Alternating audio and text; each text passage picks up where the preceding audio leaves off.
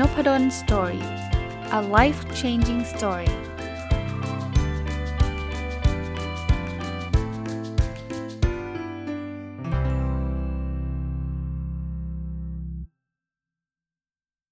สวัสดีครับ ยินดีต้อนรับเข้าสู่ Nopadol's Story Podcast นะครับ ยังคงอยู่กับหนังสือที่ชื่อว่า effortless นะครับ เขียนโดยคุณ Greg McKeown นะครับ เมื่อวานก็ได้รีวิวไปแล้วว่า concept effort effortless ก็คือเราทำสำเร็จได้โดยที่เราไม่ต้องเหนื่อยนะครับ เราไม่จำเป็นต้องแบบว่าทุกข์ทรมานทุ่มเทมากจนเกินไปนะครับ เราก็อาจจะทำให้เราถึงเป้าหมายได้นะ ผมก็รีวิวไปแล้ว 2 part นะครับ วันนี้จะมาถึง part สุดท้ายของหนังสือเล่มนี้ คือ part ที่ชื่อว่า effortless result นะครับ ก็คือผลลัพธ์นั่นเองของการทำ effortless นะครับ effortless ก็คือไม่ต้องพยายามนั่นเองนะครับ ก็เราเริ่มต้นกันเลยนะครับว่าสิ่งที่ ในหนังสือได้เขียนไว้เนี่ยมีอะไรบ้าง part นี้เนี่ยจะมีอยู่ทั้งหมด 5 เรื่องนะ คือเรื่องการเรียนรู้ เรื่องการสอน เรื่องของการทำอะไรโดยอัตโนมัติ เรื่องของความน่าเชื่อถือ แล้วก็เรื่องของการป้องกันนะครับ ก็มาถึงบทที่เกี่ยวข้องกับเรื่องของการเรียนรู้ ก็แน่นอนครับ คือ คือเราอยากจะทำอะไรให้มันสำเร็จโดยที่ไม่ต้องเหนื่อยเนี่ย ถ้าเราไม่เรียนรู้สิ่งเหล่านี้มันก็ทำไม่ได้ เพราะฉะนั้นเนี่ยต้องเรียนรู้ครับ ถ้าพูดได้ง่ายว่า คือถ้าตอนนี้นึกไม่ออกมันก็แปลว่าเรายังยังยังไม่รู้เรื่องนั้นนะบางคนบอกอาจารย์จะทำยังไงอะ่ะผมมีธุรกิจเนี่ยมันต้องเหนื่อยเนี่ยต้องเปิดร้านตั้งแต่ตีสี่กว่าจะปิดร้านตีสองแล้วจะให้ผม effortless ให้ผมสำเร็จผมจะสำเร็จได้ไงคำตอบคือผมอาจจะไม่รู้ครับ แต่ว่าประเด็นคือมันอาจจะมีก็ได้นะ คนที่เปิดร้านอาหารแล้วไม่ได้จำเป็นที่ต้องใช้แรงตัวเองไปแลกนะครับ มีระบบชัดเจน สามารถที่จะสร้างระบบได้แล้วก็ทำกำไรได้เยอะแยะ นั้น เขาก็เน้นการเรียนรู้ สิ่งที่ผมชอบที่สุด แล้วผมก็เป็นเป็นหนึ่งในจะเรียกว่าผู้ยืนยันในคอนเซปต์นี้คือเขาบอกว่า การอ่านหนังสือเนี่ยเป็นการเรียนรู้ที่คุ้มค่าที่สุดอันหนึ่งของโลกเลยก็ว่าได้นะครับ เอาง่ายๆอันนึงนะหนังหนังสือเล่มนี้เนี่ยผมคิดว่าผมได้เรียนรู้หลายเรื่องเลย หลาย ๆ เรื่องเนี่ยที่แต่ก่อนผมคิดว่าโอ้ยมันยากจังเลย เพราะว่าผมต้องไปทำเองทุกเรื่องเนี่ยจริง ๆ อาจจะไม่ใช่นะจริง ๆ เราอาจจะไม่ต้องทำเองนะครับ เพราะพอเราได้เรียนรู้จากการอ่านหนังสือเนี่ยเขาเลยบอก reading a book is among the most high leverage activities on earth คือแบบมันมัน high leverage ก็คือมันแบบมันช่วยเราได้เยอะมากเลยอะนะครับนั้นกระตุ้นนะ ถ้าไม่มีเวลาอ่านหนังสือจริง ๆ ลองฟังพอดแคสต์ผมก็ได้ ผมรีวิวอย่างหนังสือเล่มนี้ผมอ่านทั้งหมด2วันครึ่ง แต่ผมใช้เวลาย่อยออกมาแล้วก็รีวิวออกมาให้ท่านเนี่ย ท่านฟังประมาณสัก 40 นาที 2 ตอนตอนละ 20 นาทีโดยประมาณ ท่านก็น่าจะได้รับอะไรไปเยอะแยะพอสมควรแล้ว ใครติดใจไปหาซื้ออ่านได้นะครับ เพราะผมผมสนับสนุนเพราะรายละเอียดของหนังสือก็มีมากกว่าที่ผมรีวิวแน่นอนนะครับ อีกเรื่องหนึ่งครับเรียนรู้แล้วมันจะทำให้ได้อะไรคำตอบคือได้ได้ knowledge knowledge ก็คือความรู้นะหนังสือเขียนบอกว่า knowledge may open the door to an opportunity but unique knowledge produce perpetual opportunities แปลว่าความรู้เนี่ยนะมันจะเปิดประตูทำให้เราไปเจอโอกาส แต่จริง ๆ แล้วความรู้ที่มันเฉพาะเจาะจงเนี่ย มันจะสามารถทำให้สร้างโอกาสได้ตลอดไปเลย ผมเปรียบเทียบตัวเองนะ ผมผมก็ศึกษาเรื่องราวใหม่ ๆ ผมทำวิจัย ผมศึกษาอย่างเรื่อง OKR เนี่ยนะมันทำให้ผมมี opportunity เยอะแยะมากมายเลย ผมทำอะไรหลายเรื่องเกี่ยวกับ OKR นะ ยกตัวอย่างเช่น ผมเขียนหนังสือเรื่อง OKR ซึ่งเป็นหนังสือหนึ่งในหนังสือที่ประสบความสำเร็จที่สุดเท่าเท่าที่เคยเขียนมา มีคนสนใจเยอะมาก ผม ศึกษาเรื่อง OKR ผมไปบรรยาย OKR ต้องบอกว่ามีองค์กรที่ผมบรรยายแล้วนะน่าจะหลักเป็นหลักร้อยเลยครับ หลายร้อยเลยมั้งผมไม่ได้ track นะครับคือคือบรรยายบ่อยมากนะผมทำวิจัยเรื่อง OKR ผมได้ทุนวิจัยเรื่อง OKR เยอะแยะมากมายนะผมได้เป็นที่ปรึกษาบริษัทที่สนใจทำ OKR จำนวนไม่น้อยนะครับ ก็ผมว่ามันมันมันนอกจากมันเปิดโอกาสแล้วมันยังเป็นโอกาสที่ต่อเนื่องเลยนะ ตอนนี้ไปทำเรื่องอะไรครับ เรื่องซอฟต์แวร์ OKR ก็ทำนะ Z Score OKR ซอฟต์แวร์ก็มีคนใช้นะทำ OKR Diary ที่ประกาศจำหน่ายอยู่ก็ก็มีคนสนใจแล้วเอาไปทำเป็นประโยชน์นะมันคือ perpetual opportunities ก็คือโอกาสที่มันไม่มีที่สิ้นสุดคือคือแน่นอนมันคงไม่ถึงกับขนาดตลอดไปตลอดการอะไรเงี้ยนะ แต่ว่ามันเป็นโอกาสอย่างต่อเนื่อง แต่ถ้าผมหยุดศึกษานะ ผมคิดว่าโอกาสเดี๋ยวมันก็จะจะลดลงลดลงครับ เพราะฉะนั้นการศึกษาการหาความรู้เนี่ยสำคัญนะครับ บทที่ 12เนี่ยเป็นบทที่ชื่อว่า lift นะครับ คือเขาเขาสอนให้เรารู้จักเอาความรู้นั้นนะไปช่วยสอนคนนะครับ อันนี้ก็เป็นเป็นสิ่งที่ดีนะครับเป็นสิ่งที่ทำให้เราเป็นที่รู้จักด้วยนะครับ แล้วก็เป็นการสร้างองค์ความรู้ทำให้เรารู้เรื่องนั้นได้ได้ดีขึ้นด้วยซ้ำ บทถัดไปเป็นบทอีกบทหนึ่งที่ผมชอบนะคือ automate นะครับก็คือเขาบอกว่าการ automate ก็คือทำอะไรให้มันเป็น automatic อะทำครั้งเดียวแล้วเราไม่ต้องทำอีกเลยนะ ส่วนตัวเนี่ยหลายคนอาจจะนึกไม่ถึงนะว่าหลาย ๆ เรื่องมัน automate ได้แล้วเอางี้ผมเล่าผมเล่าเรื่องอาจจะเป็นเรื่องที่ย้อนหลังมาสักนิดหนึ่งนะแต่ก่อนเนี่ยมันมันมันมีแอปในการโอนเงินตั้งนานแล้วนะแอปในการตัดบัตรเครดิตอะไรเงี้ยมันมันมีมาตั้งนานแล้ว แต่ผมก็รู้ว่ามีนะ แต่ว่าก็ไม่ได้ไปสนใจอะไรมันมากนะวันวันเดือนเดือนหนึ่งเนี่ยผมไปธนาคารตอนนั้นเนี่ยเพื่อไปจ่ายค่าน้ำค่าไฟ ค่าผ่อนบ้าน ค่าบัตรเครดิต ซึ่งตอนนั้นมีอยู่5ใบ ก็ไปไปแบบจะเรียกว่าไปเกือบสัปดาห์ถึงสองสาครั้งอะ่ะซึ่งมันเสียเวลาเรามากเลยอะ่ะแต่ต่อมาเนี่ยคือผมเริ่มลด ถ้าจำเมื่อวานได้นะ ผมผม eliminate step เช่น บัตรเครดิตบางบางอันเนี่ย นาน ๆ ใช้ที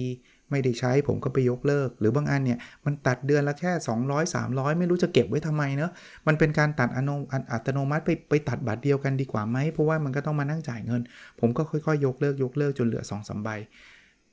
แล้วผมก็เซตให้เป็น automate เลย ให้ตัดบัญชีอัตโนมัติ แต่ก่อนจะซื้อ RMF LTF ก็ต้องคอยจำนะว่าปีนี้จะซื้อเมื่อไหร่ยังไง เดี๋ยวนี้ให้ตัดบัญชีอัตโนมัติ เพราะฉะนั้นเนี่ยพอ automate แล้วเวลาผมว่างขึ้นเยอะเลย เดี๋ยวนี้แทบจะไม่ได้ไปเลยครับ สาขานะทุกอย่างทำผ่านแอปได้ทั้งหมด ผมว่าลองดูนะครับ automation ทำได้ทุกมุมนะ ไม่ว่าจะเป็นมุมเรื่องของเอาเอา สุขภาพก็ได้นะครับ สุขภาพเนี่ยเราอาจจะเซตเวลา auto เลย ว่าเราจะต้องไปพบคุณหมอตรวจร่างกายประจำปีเมื่อไหร่นะครับ หรือเรื่อง relationship เนี่ยอาจจะ set auto เลยว่าเราจะต้องคุยกับคุณพ่อคุณแม่เมื่อไหร่ คุยกับคนที่เรารักเมื่อไหร่เซตไว้ใน calendar เลยครับ ไว้ในไว้ในไอ้นี่เลยฮะ ไว้ในปฏิทินของเราเลย หรือไฟแนนซ์เมื่อกี้ที่เล่าให้ฟังเรื่องการเงินนะหักบัญชีอัตโนมัติไปเลยนะครับ ใครอยากสะสมหุ้นก็ให้พอเงินเดือนเข้ามาสั่งให้หักซื้อกองทุนอัตโนมัติเลยอย่างเงี้ยหรือเรื่องเกี่ยวข้องกับบ้านเนาะอาจจะมีการเซตออนไลน์ Delivery อัตโนมัติไว้ว่าเราจะให้ของมาส่งทุกเดือนวันที่เท่าไหร่นะครับหรือแม้กระทั่งแคริเอร์หรืออาชีพเราเราอาจจะเซตอัตโนมัติว่าเราจะต้องคุยกับหัวหน้าเราอย่าง OKR เนี่ยเราอาจจะเซตไว้เลยทุกวันจันทร์อย่างเงี้ยจะมีการเข้าไปคุย หรือเพลอๆนะเรื่องของความสนุกของเราเราอาจจะเซตเลยเวลานี้จะเป็นเวลาอ่านหนังสือ เวลานี้เป็นเวลาเล่นเกม เวลานี้เป็นเวลาดูทีวีอะไรเงี้ยนะครับ อีกเรื่องหนึ่งคือเรื่องของ trust นะครับในบทหนึ่งเรื่องของ trust trust คืออะไร trust คือความเชื่อถือ คือเราจะออโตเมตเราจะให้คนอื่นทำเนี่ยถ้าเกิดเราไม่มีความเชื่อถือซึ่งกันและกันเนี่ยนะผมคิดว่าเราทำมันยากนะอย่างวิจัยอย่างเงี้ยถ้าผมไม่เชื่อถือนักศึกษาที่ไปเก็บแบบสอบถามให้ผม ผมก็จะแบบไม่กล้าให้เขาไปไปใช่ไหมเดี๋ยวมันมันไปกรอกแบบสอบถามเองหรือเปล่า เพราะฉะนั้นเนี่ยขาด trust ซึ่งกันและกันแล้วเนี่ยผมว่าผมก็ต้องทำเองทุกเรื่องในโลกเนี่ย ผมไม่ได้บอกว่าเราห้ามควบคุมคุณภาพนะ ทดสอบดูก่อนได้ครับว่าเออคนนี้เวลาให้เขาทำงานแบบนั้นแบบนี้แล้วเนี่ยเขาทำได้ดีไม่ดียังไง พอทดสอบเสร็จปุ๊บเนี่ยถ้าคนทำได้แบบโอ้อีเหละเขะขะเราก็ตัดออกจากจาก list ของเราไป เพราะว่าเขาอาจจะไม่ชอบทำงานนี้ หรือว่าเขาไม่มีความรับผิดชอบเพียงพอ แต่บางคนหรือหลาย ๆ คนครับทำแล้วก็โอ้โหงานดีมากครับงานแบบมีคุณภาพเผลอๆดีกว่าเราเราทำด้วยตัวเราเองด้วยซ้ำก็จดอยู่ใน list มันก็เป็นการ build trust เช่นเดียวกันครับ เราเราเราเราเชื่อถือเขา เขาจะมาทำงานกับเราเขาก็ต้องเชื่อถือเราใช่ไหมว่าอาจารย์คนนี้ไม่เอาเปรียบเขานะ ไม่ใช่ว่าทำงานเสร็จแล้วเปี้ยวค่าจ้างทำงานเสร็จแล้วไม่สนใจหายไปเลยอะไรเงี้ยคือมันต้องมี trust หรือความเชื่อซึ่งกันและกันนะครับ อีกบทหนึ่งคือบทที่ชื่อว่า prevent prevent คือการป้องกันไม่ให้มันเกิดปัญหานะครับ จริงๆ ไม่ว่าจะเป็นเรื่องอะไรก็ตามเนี่ย เราจำเป็นที่จะต้องจัดการป้องกันไว้ก่อนนะครับ มันเหมือนกับ เวลาเราตรวจสุขภาพอะ่ะ อันนั้นคือการป้องกันไม่ใช่ว่าต้องป่วยก่อนแล้ว แล้ว ค่อยไปหาหมอแล้วให้หมอมารักษา หมอจะทำการบอกว่าคุณคณต้องไปตรวจสุขภาพ นี่คือคำคำแนะนำที่เป็นการป้องกัน หรือเราทำงานก็ตามเนะคือไม่ใช่ว่าเออให้สินค้ามันเสียไปก่อน แล้วก็ตามขอโทษลูกค้า อย่างนี้ลูกค้าก็หนีเราไปหมดใช่ไหมแต่เราจะมีการป้องกันตรวจคุณภาพก่อนที่จะส่งของไปยังลูกค้านะครับ หรือการศึกษา เราไม่ใช่ว่าเออให้มันแบบสอบตกก่อน แล้วค่อยมานั่งคิดว่าจะทำไงกันดี อาจารย์เองก็จะพยายามป้องกันว่า เฮ้ย คุณส่งงานยังเออคุณส่งให้ตรงเวลานะอะไรเงี้ย ถ้าใครเริ่มที่จะดูเหมือนกับมีปัญหาอาจารย์ก็จะเข้าไปไปพูดคุยก่อนนะครับ หรือนักเรียนเองเนี่ยแทนที่จะให้สอบตกก่อนแล้วก็มาสอบแก้ตัวเนี่ยป้องกันตัวเองไหมป้องกันก็คือลองอ่านหนังสือลองล็อกเวลาเตรียมตัวนะพ่อแม่เหมือนกันนะครับ อยากจะสอนลูกไม่ใช่ให้ลูกแบบ เละไปแล้วค่อยมานั่งสอนนะหลาย ๆ อย่างเนี่ยสอนลูกไว้ไว้ไว้ก่อนได้นะครับ คือเขาเขามีบทที่เขาเขามีหัวข้อบอกว่า never too early to sound the alarm ก็คือมันไม่ได้ไม่มีแบบเร็วเกินไปหรอกที่เราจะต้องเตรียมตัวเพื่อป้องกัน เพราะฉะนั้นเนี่ยในบทนี้เนี่ยเขาก็จะพูดถึงเรื่องของ result นะ effortless result เนี่ยก็คือเหมือนกับหลังจากที่คุณมีความตั้งใจต่างๆ ที่จะทำอะไรที่มันไม่ต้องเหนื่อยแล้วเนี่ย คุณก็ต้องมานั่งดูในเรื่องของของผลลัพธ์ที่จะได้ แล้วเชื่อเลยครับว่าถ้าเกิดคุณทำมาตลอดนะฟังไออ่านเล่มนี้มาตลอดตลอดทั้งเล่มหรือฟังผมตั้งแต่เมื่อวานจนถึงวันนี้เนี่ยเราก็จะได้ผลลัพธ์ที่มันแบบ เออ มันไม่ได้ต้องเหนื่อยขนาดนั้นนี่นะผมสรุปให้ฟังเร็วๆนะครับไอ้ส่วนของ effortless result เนี่ยคือเรื่องของการเรียนรู้ คือเรียนเนี่ยไม่ใช่ว่าจะต้องเรียน coding เรียนเนื้อหาอะไรจริง ๆ แล้วเนี่ยเรียนมันเป็นหลักการอันหนึ่งอะ คือเขาบอกให้เรียนรู้หลักการมากกว่าเรียนรู้ไอ้ตัวตัวเนื้อหาเนื้อหามัน Google เอาก็ได้ครับนะเพราะฉะนั้นคือคือไม่ใช่ว่าเนื้อหาไม่สำคัญนะเนื้อหาสำคัญ แต่ว่าถ้าใครเรียน how to learn ได้นะใครเรียนรู้ในสิ่งที่เราเราวิธีการเรียนรู้อะ learn how to learn อะเรียนรู้วิธีการเรียนรู้เนี่ยเราจะเรียนรู้ได้ทุกเรื่องเลย โลกจะเปลี่ยนอะไรไปยังไงเนี่ยเราก็จะเรียนรู้ได้ทุกเรื่องนะครับ แล้วในเรื่องใด ๆ ก็ตามเนี่ยเอาหลักก่อน ถ้าเราเรียนหลักได้เข้าใจนะครับ เราก็จะทำให้ ต่อยอดไปได้ง่ายนะครับเราก็ใจหลัก OKR แล้วจากคราวนี้จะ OKR ไป apply ที่ห้องเรียนในการเรียนในในห้องเอา OKR ไปแล้ว apply กับที่ทำงาน OKR ไป apply กับชีวิตประจำวันเนี่ยทำได้ทำได้ตลอดนะครับ ถ้าเราสามารถที่จะ develop knowledge ที่มันเฉพาะเจาะจงได้ เราจะโอ้โหมี opportunity ได้ได้ดีมากนะครับ เอาไป apply ได้เยอะมากนะครับ อย่างอย่างผมผมยกตัวอย่างนะนี่คิดขึ้นมาได้อีกตัวอย่างหนึ่งคือ เจ้าของหนังสือเล่มเนี่ยก่อนหน้านี้เขาเขียนหนังสือชื่อ essentialism เนี่ยคือคอนเซปต์ง่ายๆเลยคอนเซปต์คือโฟกัสในเรื่องเดียว แล้วคุณก็ทำเรื่องนั้นให้มันสำเร็จ เรื่องที่จำเป็นเรื่องที่สำคัญ เชื่อไหมเกิด opportunity เข้ามามหาศาลเขาไปบรรยายทั่วอเมริกาเลยเต็มไปหมดเลย เอาไป apply กับเรื่องเรื่องการผลิตเรื่องการทำงานเรื่องชีวิต เรื่องกีฬาเรื่องอะไรเต็มไปหมดเลย อารมณ์แบบนี้ครับคือคือการเรียนรู้เนาะอันที่ 2 คือเรื่องของไอ้ไอ้ที่เขาบอกว่า lift เนี่ยก็คือที่ผมบอกว่าเขาบอกว่า ให้ให้รู้จักการสอนนะครับพอสอนเนี่ยมันทำให้เราเป็นที่รู้จักนะครับ แล้วทำให้เรามี Impact กับคนจำนวนมาก แต่ว่าคนจะไปสอนคนได้เนี่ยเราต้องทำตามสิ่งที่เราสอนนะ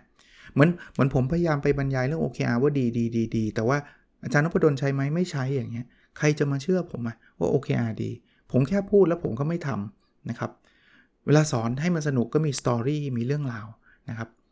อันที่ 3 คือ automate เมื่อที่เมื่อกี้พูดพูดไปนะครับเขาบอกว่าการ automate มันทำให้มันสมองเรามันว่างขึ้นไม่ต้องคอยจำว่าจะต้องทำอะไรยังไงยังไงยังไง หลายครั้งเราทำ checklist ได้เลยนี่ผมเพิ่งทำ checklist นะเดี๋ยววันนี้จะจะขีดฆ่าอีกหนึ่งงานละเสร็จไปอีกงานหนึ่งแล้วผมมี checklist งานที่สำคัญที่ผมต้องทำให้เสร็จภายในปีใหม่เนี่ยประมาณสัก4ี่ห้างานเนี่ย แต่ตอนนี้เสร็จไปหลายงานแล้วเสร็จไปเกินครึ่งละนะครับก็เหลืออีกเดือนครึ่งนะอย่างเงี้ยคือคือคือการออโตเมตเช็คลิสต์ต่างๆนะครับเราจะได้ไม่ต้องมานั่งคิดนั่งเครียดนะครับเวลาเราเครียดเนี่ยเขียนสิ่งที่เราต้องทำไว้ แล้วเราจะเครียดน้อยลงนะครับแล้วพยายามลดลดอะไรที่มันต้องทำด้วยตัวเองไป อย่างที่เมื่อกี้ผมพูดว่า ผมไม่ต้องไปเดินไปโอนเงินที่ธนาคารแล้วนะครับ เดี๋ยวนี้มันมีเทคโนโลยีเยอะแยะมีแอปเยอะแยะลองใช้ดูนะถัดไปคือเรื่องของ trust trust เนี่ยคือความเชื่อถือนะครับ คือเขาบอกว่าเวลาเราสร้างหาคนที่เราเชื่อได้เนี่ยมันมันช่วยเราได้เยอะมากเลย effort ที่เราต้องทำเนี่ยมันมีคนมาช่วยเรา แต่ว่าเราต้องหาคนที่เชื่อได้นะ ผมก็โชคดีนะ ผมมีผู้ช่วยวิจัยตอนนี้ 2 คนนะครับสองคนเนี่ยก็เชื่อถือได้ทั้ง 2 คนเลย คือแบบแบบสามารถแบบปล่อยให้เขาทำได้เลยอะ่ะอย่างเงี้ยถือว่าเรามี trust ซึ่งกันและกัน เรามีความเชื่อถือซึ่งกันและกันนะครับ ในองค์กรเนี่ยเขาบอกว่าคุณคุณใช้เวลาเยอะหน่อยนะ เวลาการเลือกคนเข้ามาองค์กร เพราะว่าคุณเลือกเข้ามาแล้วเนี่ยคุณเหนื่อยนะ การเอาเขาออกเนี่ยไม่ใช่เรื่องที่ที่ง่ายหรือเป็นเรื่องที่ดีนักใช่ไหมเวลาจะเลือกคนเนี่ยเขามี 3 I นะ integrity intelligence initiative integrity คือความซื่อสัตย์นี่สำคัญมาก intelligence คือความฉลาด อันที่ 3 คือ initiative คิดอะไรใหม่ๆนะครับก็ก็ลองไปใช้ดูนะครับ เราก็จะมี trust ซึ่งกันและกัน แล้วก็ เอาเอาทำให้มันเกิดผลลัพธ์ได้ดีนะครับ แล้วก็สุดท้ายคือ prevent เนาะคือเขาบอกว่าไอ้ที่เรายุ่งกันเราเหนื่อยกันเนี่ยเพราะเราคอยตามตามล้างตามเช็ดอะพูดง่ายๆคือตามแก้ปัญหาครับ ผมชอบคำนี้ก็บอกว่า solve it before happens คือให้แก้ก่อนที่มันจะเกิดนะครับ เลือกเลือกอะไรสักอย่างที่ดูง่ายๆนะแต่ว่ามันสามารถป้องกันปัญหาได้ในระยะยาว ผมผมมองแบบนี้วันก่อนเนี่ยมีเพื่อนอาจารย์ท่านหนึ่งนะครับ ท่าน ท่านมีเรื่องที่น่าตื่นเต้นคือเปิดน้ำทิ้งไว้แล้วน้ำมันล้น แล้วก็โชคดีมากว่ามันยังไม่ล้นไปถึงปลั๊กนะครับปลั๊กไฟนะครับก็มีหลายท่านก็มามาคอมเมนต์ว่าโอ้โหโชคดีจังอะไรเงี้ยนะครับแต่ว่าก็มีหลายท่านเลยที่คอมเมนต์บอกว่าเฮ้ยมันน่าจะต้องมีแบบคล้ายๆ safety cut นะครับเดี๋ยวนี้มันมันเป็นระบบตัดไฟอัตโนมัติอะคือถ้าเกิดใครใครใครยังไม่ทำนะผมสนับสนุนเพราะเราไม่รู้โดยเฉพาะบ้านที่มีเด็กเล็ก ๆ นะครับ เพราะว่ามือเด็กเนี่ยไม่รู้เลยเด็กเขาเอา เหล็กไปจิ้มปลั๊กไฟอะไรเงี้ย สมัยลูกเล็กๆเนี่ยนะผมผมเล่าให้ฟังอันนี้อันนี้ก็เป็นเรื่องการ prevent เหมือนกัน ผมจะมีที่อุดปลั๊กไฟด้วย เป็นมันมีที่ซื้อนะเป็นพลาสติกอุดปลั๊กไฟอุดมันทุกอันเลยฮะเพราะว่าลูกผมก็สนลูกลูกทุกคนก็สนแหละฮะก็คานไปเล่นอะไรเงี้ยเราก็จะอุดอุดอุดอุดแต่พอเขาโตสักระยะหนึ่งสักสักหน่อยหนึ่งเนี่ยก็เขาก็พอจะทราบแล้วว่าปลั๊กไฟมันเล่นไม่ได้นะแต่ว่าทำแบบนั้นนะจะจะค่อนข้างเซฟนะครับนั้นในในทุกเรื่องนะเอ่อ ลองลองคิดดูว่าเราควรจะ protect หรือ prevent ป้องกันในเรื่องใดบ้าง ในในท้ายเล่มครับเขาเล่าเรื่องที่มันเป็น personal story ของเขาเป็นเรื่องราวส่วนตัวของเขาว่าเขามีลูกสาวคนหนึ่งที่แบบสดใสมากแบบแบบดีมากเลย แล้ววันหนึ่งเนี่ยลูกสาวก็ป่วยแล้วป่วยหนักเลยนะครับ ซึ่งเขาก็ต้องไปแบบหาทางลูกสาวป่วยนึกภาพออกไหมมันก็เหนื่อยใจเนาะเขาก็ต้องแบบ ต่อสู้นะเพื่อจะทำให้ลูกสาวเขาดีขึ้นเนี่ยเขาบอกว่าพอดีขึ้นแล้วเดี๋ยวก็กลับมาแย่ใหม่ อะไรเงี้ยมันมันดูจะน่าท้อใจ แต่ว่าบทเรียนอันนี้ครับ ผมว่าเป็นบทเรียนที่ดีนะเขาบอก whatever has happened to you in life whatever hardship whatever pain they pale in comparison to the power you have to choose what to do now แปลง่าย ๆ แบบนี้ครับว่าไม่ว่าจะเกิดขึ้นอะไรกับชีวิตเรา ไม่ว่ามันจะยากเย็นแค่ไหน ไม่ว่ามันจะเจ็บปวดแค่ไหนเนี่ยสุดท้ายเนี่ยมันขึ้นอยู่กับพลังของเราที่เราจะเลือกว่าเราจะทำอะไรตอนนั้นนะครับนั้นเรามีทางเลือก 2 ทางครับ เลือกแบบให้เราหนักกับเลือกให้เราเบานะครับเขาก็บอกว่าสุดท้ายเขาก็เลือก easy part เขาก็เลือก effortless ก็อย่างที่บอกนะเขาก็เขียนหนังสือเล่มนี้มา เพราะว่าเขาก็เขาก็เชื่อในเรื่องนี้นะ ผมว่าเป็นหนังสือที่ดีนะ ใครที่มีความคิดว่าทุกอย่างต้องยากถึงจะสำเร็จนะ ผมอยากให้อ่านเล่มนี้เลยล่ะนะ effortless ใครที่กำลังจะหาวิธีง่าย ๆ ที่จะทำให้ตัวเองสำเร็จ ผมว่าลองไปดู ยังไม่มีแปลไทยแต่ค่อนข้างมั่นใจว่าจะต้องมีคนหาแปลหรือเพอๆมีมีกำลังแปลอยู่แล้ว แต่ว่าผมซื้อมาจากคินอคุนิยะนะครับ หนังสือชื่อ effortless แล้วก็เขียนโดยคุณเกรกแมคคีโอนนะครับ โอเค วันนี้คงไม่ได้ยาวอะไรมากนะครับ หวังว่าจะเป็นประโยชน์อ้อนิดเดียวประชาสัมพันธ์หน่อยเพราะว่าเข้าใจว่าตอนนี้อยู่ที่ร้านหนังสือแล้วนะครับ หนังสือเล่มใหม่ล่าสุดของผมคือ The Lost Skill นะครับ ทักษะที่หายไปในในศตวรรษที่ 21 เนี่ย ตอนนี้วางจำหน่ายแล้วที่ น่าจะร้านหนังสือทั่วไปนะครับ เข้าใจว่าใน In B2S แล้วก็ C1 นะครับ ลองลองไปหาดูได้นะครับสำหรับคนที่สนใจหรือว่าถ้าร้านหนังสือใกล้บ้านท่านยังไม่มีก็สั่งตรงได้จากสำนักพิมพ์ v l e a r n เสิร์ชสำนักพิมพ์ v l e a r n น่าจะเจอนะครับ ใน Facebook ก็ได้ใน Google ก็ได้น่าจะเจอนะครับ สั่งทางนั้นก็ได้นะครับ เผื่อจะเป็นประโยชน์สำหรับทุกท่านนะครับ โอเคนะครับ แล้วเราพบกันในสดถัดไปครับ สวัสดีครับ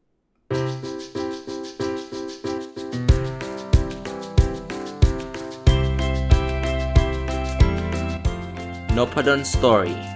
a life changing story